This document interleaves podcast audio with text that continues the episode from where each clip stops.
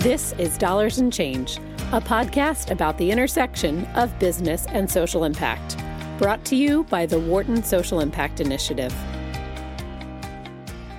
Welcome to Dollars and Change. I'm Katherine Klein. I'm the Vice Dean for Social Impact at Wharton, and I am delighted today to be speaking with Carl Khoury and with Russell Diez Canseco. Carl is the co founder and partner at Arborview Capital, a uh, leading impact investment firm. They are an impact focused growth equity and venture capital firm investing in resource efficiency and sustainability and in vital farms. And we'll be talking a lot today about vital farms. And um, I'm also joined here with Russell Diez Canseco, who is the president and CEO of Vital Farms. Vital Farms is an ethical food company specializing in eggs and butter. Um, I'm thinking it's time for scrambled eggs soon, even if it's lunchtime. Uh, Vital Farms is a publicly traded, certified B corporation and also a public benefit corporation. Got a lot of uh, attention recently when it IPO'd back in uh, August, and you know of great interest to those who are particularly interested in impact investing, uh, seeing uh, the company uh, have its IPO and do so well. So Carl, let's let's start with you. Uh, and um, as an investor and a founder of Arborview Capital, tell us uh, how you got involved in impact investing and what you saw in Vital Farms when you made the first investment in the company in 2014. Great. Well, thank you, Katherine, and thank you to Wharton for uh, having me. I would say uh, when my partner Joe Lipscomb, a proud Wharton alum, and uh, and I started the firm back in 2008, the entire basis for Arborview Capital was thematic investment uh, strategy, and we believe that fundamentally there is a theme, a macro theme toward consumers, businesses, governments, institutions spending their dollars differently in a way that is promoting resource efficiency and sustainability the car you drive, the clothes you may buy, the lights you're actually installing in your house, the food you consume, we believe is all moving toward a, uh, a, a trend toward resource efficiency and less of an environmental impact. And if you believe that, as an investor, Joe and I felt strongly that not only could we make good investment returns for our family foundations and endowments, but that we could also promote a much better environmental sustainability and environmental footprint, uh, almost a double bottom line. So that was the thesis behind Arborview Capital. And we do look for businesses where the revenue growth in that business is driven by these macro themes. Mm-hmm. And when we met Vital Farms, uh, I, we had never made a food investment in 2014 when we had uh, met and decided to invest in Vital. There were a few things that we loved about it. Um, I actually was already consuming Vital Farms eggs. And as we started to really think about, if you've read The Omnivore's Dilemma 10 years ago, and if you started to consume media and think about your own personal health, whole foods, um, natural foods, and in the case of Vital Farms, um, a movement toward ethical treatment of animals and the production of food that is healthier for your body was something that was appealing to us as we started to get to know the company and Matt and the management team even better, it was also extremely appealing that they believed wholeheartedly in the stakeholder model and conscious capitalism, which effectively says that you can do great things and build a great business to address those macro themes that we discuss, while also looking out for all of your stakeholders, be they your employees, your vendors, your suppliers, and customers. And so it appealed to us across all the various elements of the stakeholder model. And Russell, um, tell us how you how you found your way to, to Vital Farms. Uh, you know what was what was particularly appealing about joining this company in 2014, and then we'll talk a little bit more about the investment, uh, your investors, and working with impact investors. But we'll start with you know your what brought you to Vital Farms. Thanks, Katherine. So, um, what brought me to Vital Farms was a a, um, a little bit of soul searching and a a more purposeful career choice than I had made historically. You know, I was, uh, you know, I had been on very much a, a, a little bit of a prescribed path, uh, good grades in high school to get into the right college, good grades in college to get the right job after, et cetera, et cetera.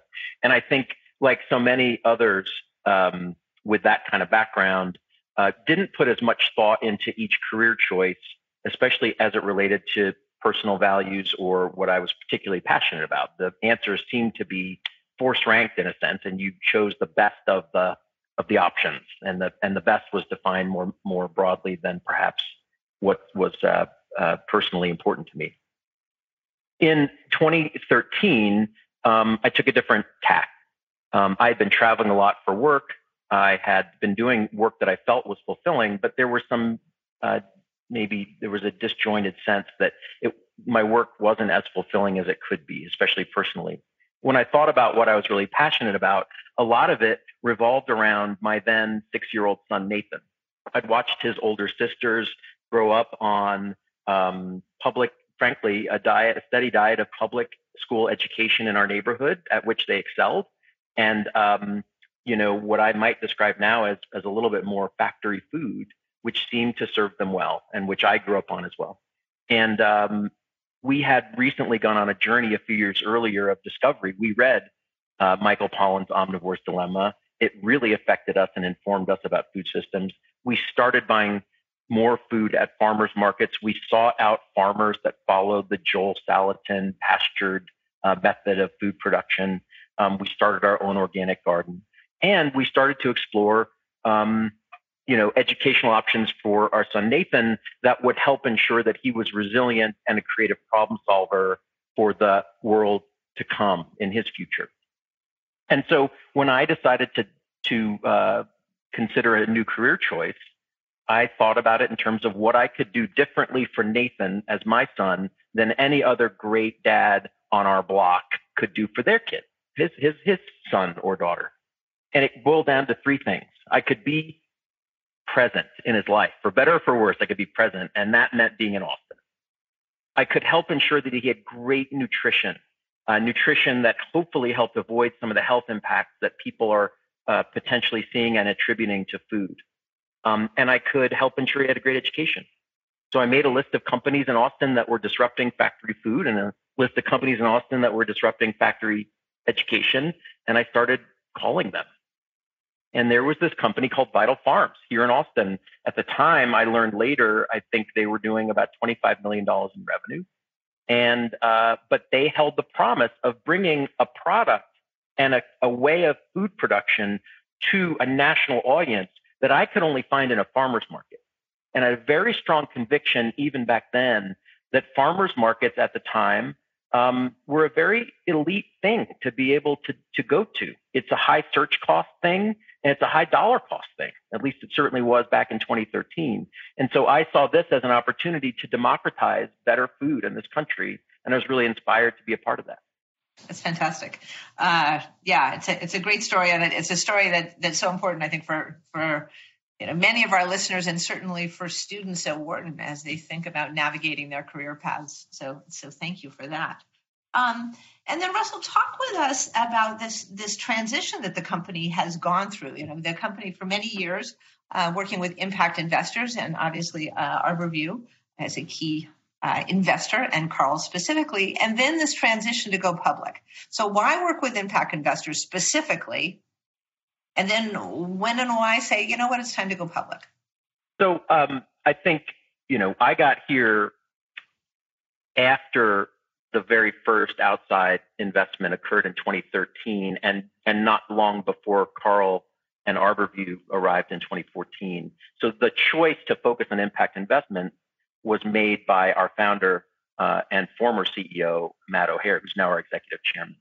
And I think he had the foresight um, in structuring not just from whom he took capital, but also how often and how much. That um, if if this company was going to be able to remain true to its mission and and be and be operated for the long haul, as opposed to with a clear liquidity event in mind and an investment thesis behind the actions.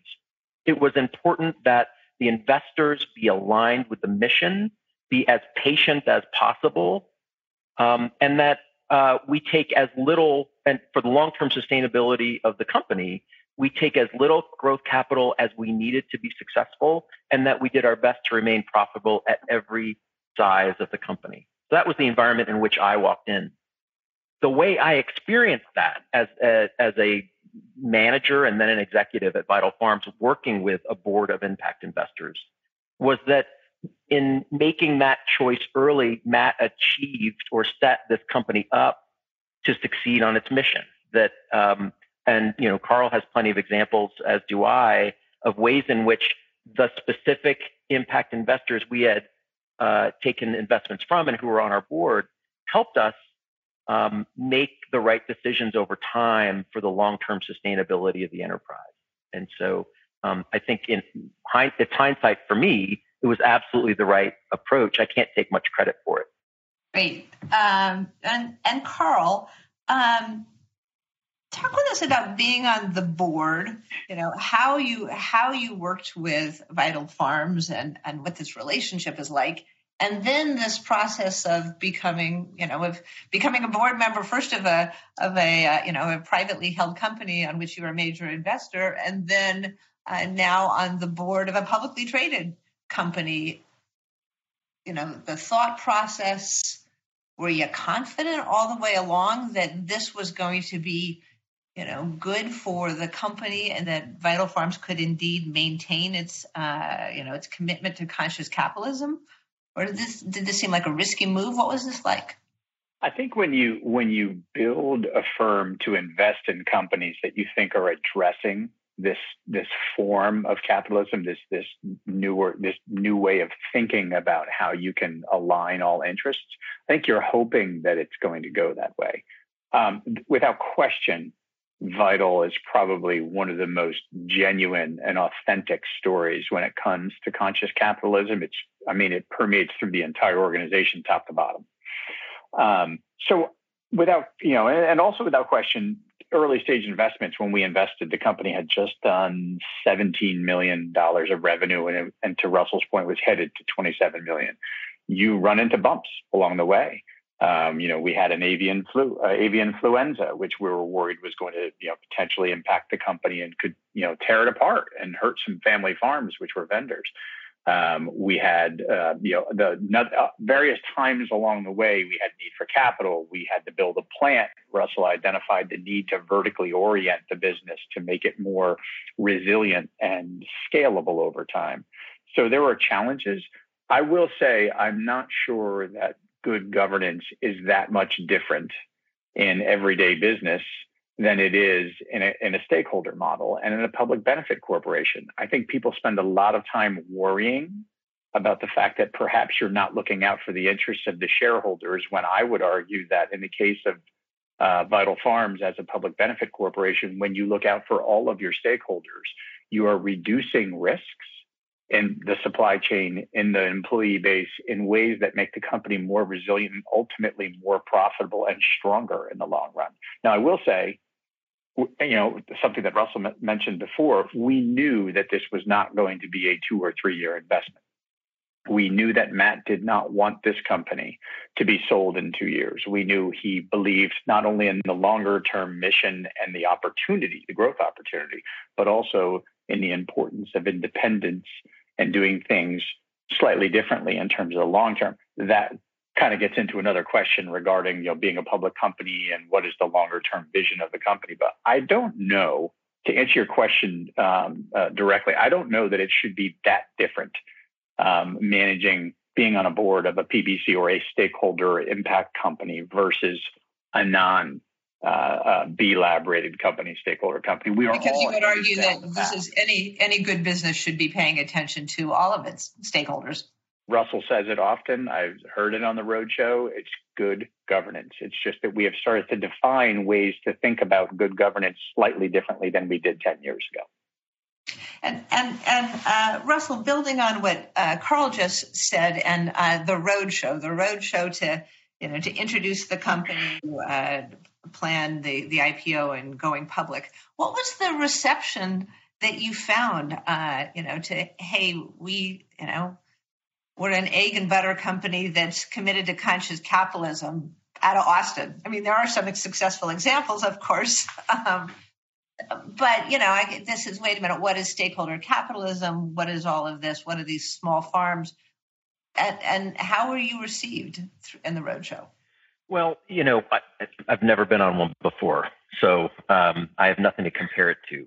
But my experience was that um, there are a lot of investors out there representing a lot of capital who are increasingly uh, aware of and interested in placing bets on companies that are doing business a different way.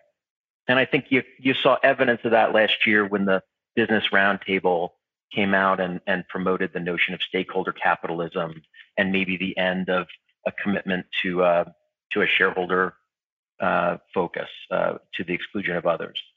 So what what I was pleasantly surprised by, frankly, was um, they they understood the story, and frankly, that starts with sell side analysts that you work with before the roadshow, and those analysts really understood the story.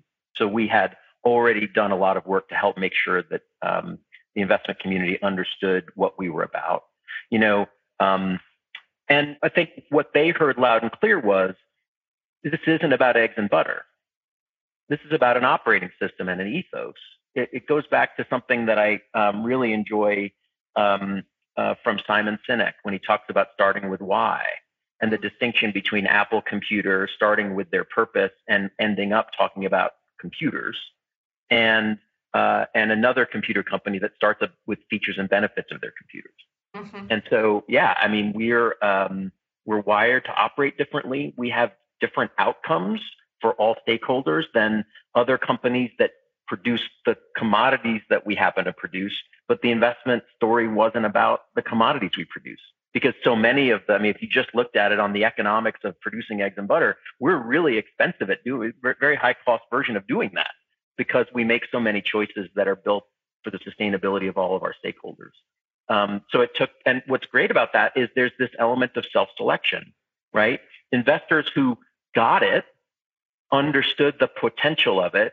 Mm-hmm. The investors who looked at us and said, wow, you're kind of like this other company that makes those commodities, but you're much less efficient at it they weren't they weren't appropriate investors, and that was a great choice for them and for us. So I think it was um, it was successful. It, apparently, I'm told it was successful based on the performance of who bought the stock and then how it performed after the IPO. One of the things I would weigh in there, Katherine, that I think is relevant um, as well to the story of the uh, the initial public offering. We had connected with some uh, board member or two from Beyond Meat uh, a, a year ago before we started this process. And one of the things that we learned from them and their process was that there is this unmet uh, uh, supply of capital that has no place to go. You know, there are plenty of people who are are becoming public side ESG investors, starting more in Europe, but now in the US as well, dedicated ESG investors, probably outside of the larger platforms and they are forced to try to find opportunities to put their capital to achieve their returns. And if they're coming back to you know the Penn endowment and saying that they're just going to continue to invest in Amazon and Apple because they do solar, that is one way of doing it. But you know, without question, Beyond Meat benefited from this massive total addressable market and the movement to plant based. I think what Russell and the management team at Vital Farms saw was this that that demand is in the marketplace right now, and there just aren't enough companies that are public benefit corporations that actually um, can become pipeline for these investors. So there was a tremendous amount of demand looking for this product. Yeah, I think that's such a fascinating point because you know, we do a lot of work at Wharton on impact investing. We also do a lot of work on ESG investing, environmental, uh, social, and governance uh, investing. And you know, and we make a distinction. ESG investing is more focused on public markets. The the impact is is is is less usually, and, for many ESG, you know, well rated uh, ESG companies. And what you're saying is that the ESG investors are really happy to invest in uh, in companies like Vital Farms, where um, you know there may indeed be more to their their commitment to conscious capitalism, ESG, and so on. So very very interesting, very interesting trend for us to be watching uh, over the coming years.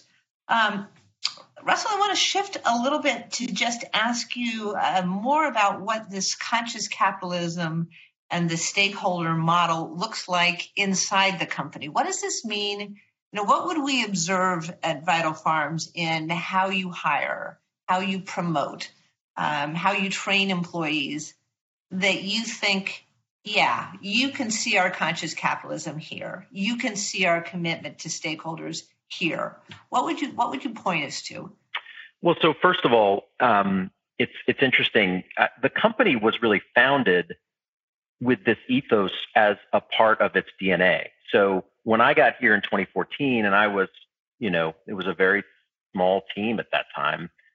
You know, day one, I was handed this book that's behind me on my bookshelf called Conscious Capitalism. It had been, it was signed by the co-author John Mackey, um, whose initial essay on the topic inspired our founder Matt O'Hayer to incorporate its concepts right into the founding of the company. So there were immediate, there was immediate sort of uh, sense that they were taking this seriously. Um, I, you know, so many companies have their mission, vision, values on the wall, and you dust them off once a week, and nobody can remember what they say. Uh, and here, I, I very quickly observed that there was a common language around it. So I would start there. That decisions were made through a lens of what are the impacts on all of our stakeholders. Now, it's always been a work in progress, and I'd hardly hold us up as as uh, as you know perfect in this regard. But but I think the intent has always been there to make sure that um, we we stay true to our mission and to our commitments to our stakeholders. Now, to be more specific about things that you might observe in our company today, um, you you mentioned specifically people, and and so while our crew members are one of only five stakeholder groups, I'll focus there. But I'll start by saying that uh, one way that we um, focus our hiring and culture building efforts within the company is we do a lot of education about this whole concept, right? So, so if you're if you're a new crew, we call them crew members. If, if you're a new crew member to Vital Farms, you're going to learn a lot about the stakeholder model. We will have hired you for some specific attributes that we believe lend themselves to operating with stakeholders in mind, including, you know, um, being humble, humility, um, having an ownership mindset, having a growth mindset, and and having very strong, um, displaying very strong uh, empathy as four critical elements of being able to work in service of others as opposed to in service of yourself. So we hire for it, right? Um, once you're here, what you'll experience are uh, a few things that I'd call out. First of all, and this was true when I got here, so I can't take any credit for it um, we were committed to paying a living wage plus 25% in every community in which we operated. So as, a, as our minimum wage. So we used the MIT database and, and we update it every year. And so, you know, in Springfield, Missouri, where the majority of our employees, our crew members work, um, you know, the minimum starting wage today, I believe, is a little over $14 an hour. Um, and that's for an hourly job uh, doing physical work, right? Um, we, if you are able to work full time hours, which almost all of our crew members are, you are immediately a full time employee with full benefits, including paid time off. Again, not because we have to do that to be competitive uh, in that labor market, but because we do believe that for the enterprise to be sustainable, it's got to be sustainable for all the crew members. So if if our crew members can't afford to live on the wage we pay them, or if they have financial issues because they got sick and can't work, then we've got turnover, right? So, I mean, it, it's not purely selfless, but it, it actually works. Um, another example would be, you know, we feel it's very important in order for our crew members to be empowered, you know, within a framework, empowerment within a framework, uh, they need to be educated about how um, work happens, how the company makes money, and how what they do contributes to um, the success of the organization. I think those often come up as key drivers in employee engagement surveys. Like what, what's important for high engagement? I want to know what the company does. I want to know how what I do, how, how what I do relates to that. I want to know what the goal is and how I'm doing against the goal. So we uh, tapped into um, a concept in an organization called the Great Game of Business. It happens to have been founded in Springfield, Missouri, where our plant is. And the whole idea is we're going to have an open books approach to management. Every crew member is going to have full access to every line item in our P&L. And they're going to take ownership for a relevant line item. And um, they're going to understand how what they do contributes to driving our economic engine, and they're going to share in the gains when they help drive it. Um, and and they the, the impact is manyfold. Everybody's rowing in the right direct in the same direction. Our crew members are more financially literate. Um, I've got one crew member um, who I'm really close with. He's, his name's Cliff, and he's been with us since we started up our plant in Springfield. Um, Cliff is African American. Um, Cliff uh, has grown from being an egg packer to actually being the lead of our shipping and receiving function. So he's got a team of 10 plus people that report into him, and and and he has really blossomed. And he he has said that to me. Hey, I feel like uh, my time here has given me a level of stability and personal growth that's allowed me to ch- achieve professional and personal goals. He is in the process of buying his first home, mm. and uh, he reached out to me uh, uh, the other day um, because the bank needs to know where he got the money that's in his bank account. Our founder, as a at at the IPO, gave every one of our crew members five thousand dollars as a personal gift from him to them as a sign of appreciation, and that in turn directly allowed this guy to buy his very first house. Fantastic.